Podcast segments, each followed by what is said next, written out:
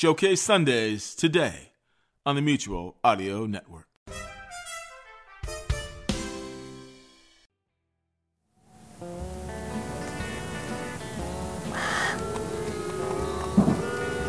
Howdy, folks. Jack Ward just bringing in the herd finally to the Mutual Barn for winter. riding solo tonight from this old girl, as uh, David has some traveling to do on his own.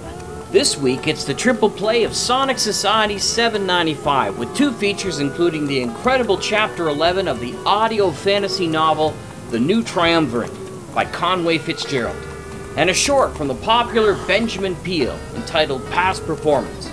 After which, we're back with Bells in the Batfry number 320, where John Bell learns the results of his recent biopsy.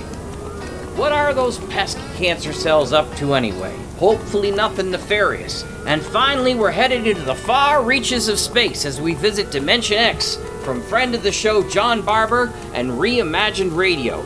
So join me in Sunday Showcases Roundup. Come on now, girl. Let's get them coups safe indoors.